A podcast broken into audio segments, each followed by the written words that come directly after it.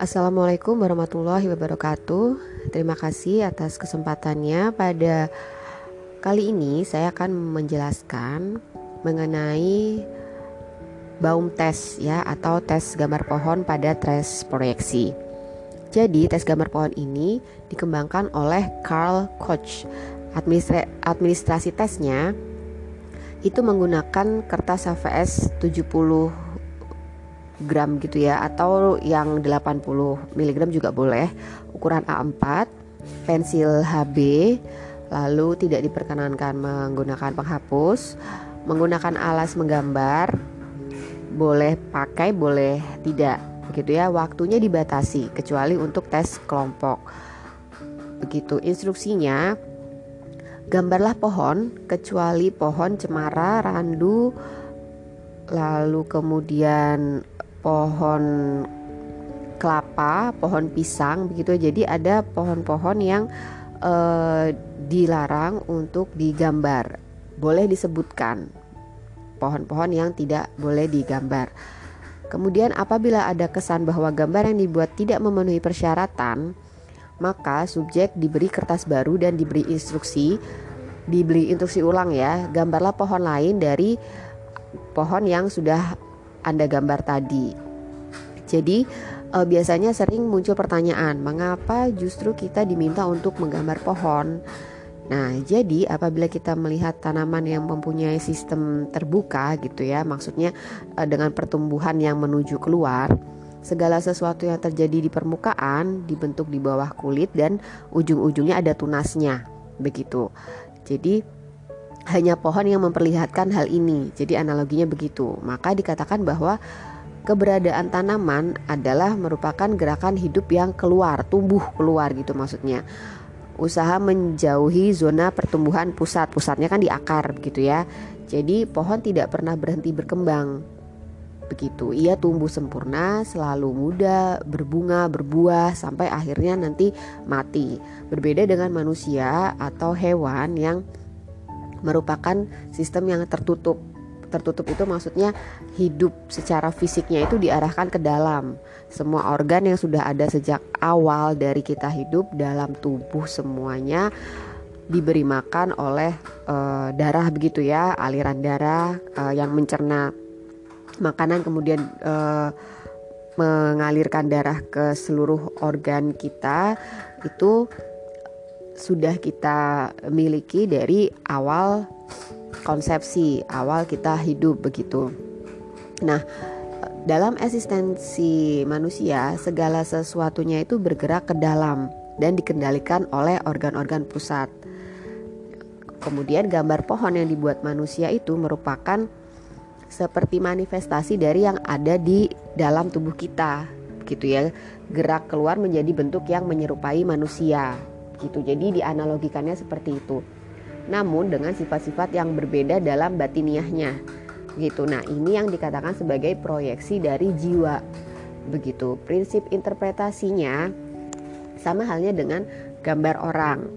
Pada waktu kita menghadapi hasil karya subjek, maka seolah-olah kita berhadapan dengan subjek gitu. Jadi ketika kita melihat gambar itu, kita bisa uh, melihat gambar tersebut. Kita bisa masuk ke dunia subjek tersebut. Bayangkan bahwa jika saya menjadi subjek tersebut, kira-kira apa yang saya rasakan dengan munculnya gambar seperti yang sudah ada gitu. Misalkan dia gambar pohonnya ruwet gitu ya, atau batangnya besar gitu. Nah, ketika kita berada di posisi subjek, apa yang kita rasakan dengan gambar batang yang besar, lalu gambar mahkota pohon yang ruwet, itu bagaimana perasaan kita. Jadi kita masuk ke dunianya si subjek dulu begitu. Kemudian setelah melihat gambar yang sudah digambar oleh subjek, uh, lalu kita bisa melihat bagaimana kesan pertama yang kita peroleh gitu. Saat melihat gambar subjek tersebut, kesan pertama kita seperti apa. Sama halnya dalam analisis selanjutnya, kita berpegang pada tiga hal ya, yaitu ruang, gerak, dan bentuk. Dengan bentuk tentunya bukan lagi proporsi figurnya, akan tetapi proporsi pohon ya, bagaimana perimbangan antara mahkota dan batang. Kemudian dilihat pohon apa yang digambar dan e, dia atau si subjek ini mempersepsikan ini sebagai pohon apa. Kan disuruh ditulis tuh namanya pohon apa. Nah, kita bisa lihat dari situ. Terkadang subjek ada yang membuat pohon-pohon imajinasi, seperti misalkan memberi nama pohon uang, pohon kematian, pohon kehidupan gitu ya. Nah, kadang-kadang juga ada pohon yang tidak digambar lengkap. Hal ini dapat disebabkan beberapa hal. Bisa belum selesai, e, misalkan gambar yang digambar itu belum selesai, artinya ada pembelokan atau ada e, penolakan terhadap sesuatu yang tidak dapat ia selesaikan. Berarti bisa dianalogikan bahwa ada hambatan di dalam jiwanya begitu. Jadi dalam membuat analisis kita harus dilihat, e, kita harus melihat terlebih dahulu begitu ya. Usia si penggambarnya, kemudian sesuaikah untuk usianya gambar yang sudah digambar. Kalau tidak sesuai, kemudian perlu dilihat lagi pendidikannya, dari mana subjek berasal, latar belakang sosial budayanya seperti apa. Ini perlu diketahui karena bila pada orang dewasa ada sekelompok ciri yang bisa ditemukan pada tahap usia yang lebih muda, yang dapat dikatakan normal untuk tahap usia tersebut. Begitu. Jadi ada beberapa kemungkinan yang perlu dipertimbangkan, misalkan apakah individu ini menderita intellectual disability, retardasi perkembangan, atau adakah manifestasi keadaan-keadaan infantil atau regresi. Regresi itu kemunduran perkembangan atau lebih ke kanak-kanakan begitu. Jadi untuk dapat menentukan salah satu kemungkinannya diperlukan pengalaman dan membandingkan berbagai gambar pohon dari berbagai kelompok usia. Jadi intuisi kita, jam terbang juga di, uh, diperlukan di sini begitu. Selanjutnya dilihat juga bagaimana subjek menggambar bagian-bagian pohon, yaitu akarnya. Akar itu uh, analoginya kan berfungsi untuk menghisap makanan dan berpegangan pada tanah agar dia tidak tumbang. Maka jika ada individu yang menggambar akar bisa dianalogikan, oh mungkin dasarnya dia kuat ya, konsepnya dia udah ada gitu, konsep dirinya bagus. Uh, jadi norma-normanya yang dikembangkan oleh orang tuanya atau di sekelilingnya itu ada ada dasarnya yang bisa dia kembangkan gitu. Jadi akar dapat digambar dengan dua cara, yaitu se- yang pertama uh, secara garis, uh, satu garis gitu maksudnya, satu garis, dan akar yang dua garis gitu. Akar yang satu garis biasanya tuh dibuat sama anak-anak, sedangkan yang dua garis itu dibuat oleh orang dewasa. Mungkin teman-teman bisa sambil membayangkan gitu ya. Namun akar yang dua garis itu dapat dibuat sebagai akar tertutup dan akar terbuka. Jadi dua garis itu yang kayak kayak gambar V gitu loh, bisa dibayangkan ya. Kemudian pangkal batang. Pangkal batang itu dapat digambar lebar ke kiri dan ke kanan. Sebelah kiri saja bisa lebih lebar atau sebelah kanan saja yang lebih lebar. Nah, pelebaran ke kiri atau ke kanan ini, atau kiri dan kanan sama, itu berarti adanya inhibisi atau hambatan. Apakah ada hambatan di salah satu e, bagiannya gitu. Nanti perlu dilihat lagi. Kemudian mengenai batang pohon. Batang pohon dapat digambar dengan satu garis atau dua garis. Ada berbagai bentuk batang. Misalnya batang bentuk kerucut yang biasa digambar anak-anak sekitar usia delapan sampai sembilan tahun. Anak yang memiliki gangguan perkembangan atau orang dewasa yang mengalami regresi, regresi itu kemunduran perkembangan, batangnya dapat berbentuk seperti ini, begitu. Jadi agak mengerucut ke atas. Batang itu dapat juga dibuat dengan dua garis lurus paralel gitu ya. Batang yang bergelombang, serasi yang sama bentuknya, atau batang yang menggelembung itu bisa diartikan berbeda. Kemungkinan ada penebalan, lalu mungkin e, jika diarsir adanya shading atau berlubang, itu mungkin adanya trauma atau adanya kecemasan, adanya unfinished business gitu. Jadi perlu dilihat lagi keseluruhan gambarnya seperti apa.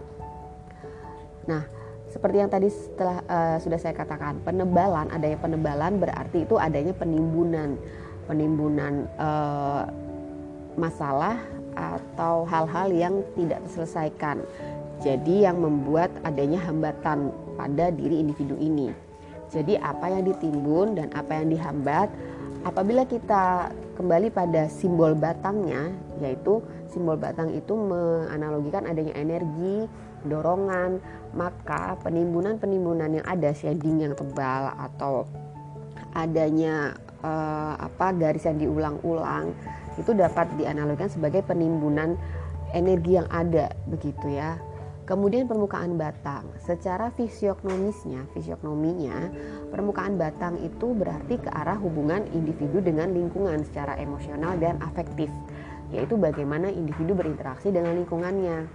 Ini dapat diartikan sebagai penyesuaian diri, kehidupan afeksinya, defense mekanisme diri, begitu. Kemudian biasanya penampilan penampilan coretan yang tajam dan berkesan keras gitu ya, tebal, itu dapat diartikan sebagai sesuatu yang keras, yang dia kuat tahan terhadap eh, permasalahan, terhadap pukulan pukulan dalam arti mungkin eh, pukulan terhadap ini ya, pukulan di sini maksudnya bukan yang pukulan fisik gitu, pukulan tekanan eh, kehidupan maksudnya begitu.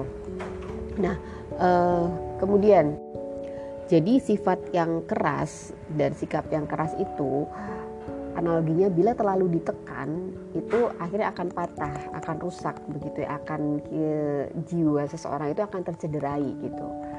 Lain halnya dengan coretan yang bergelombang, itu menunjukkan sikap kontak yang emosional, artinya perasaan Perasaan di sini memegang peranan penting, sedangkan coretan dalam bentuk noda-noda gitu ya, yang tampak seperti penyakit kulit, misalkan titik-titik atau bintil-bintil atau uh, bisa bisa bergelo apa namanya uh, seperti bulatan-bulatan gitu, itu melambangkan gangguan dan kontak dengan sama manusia.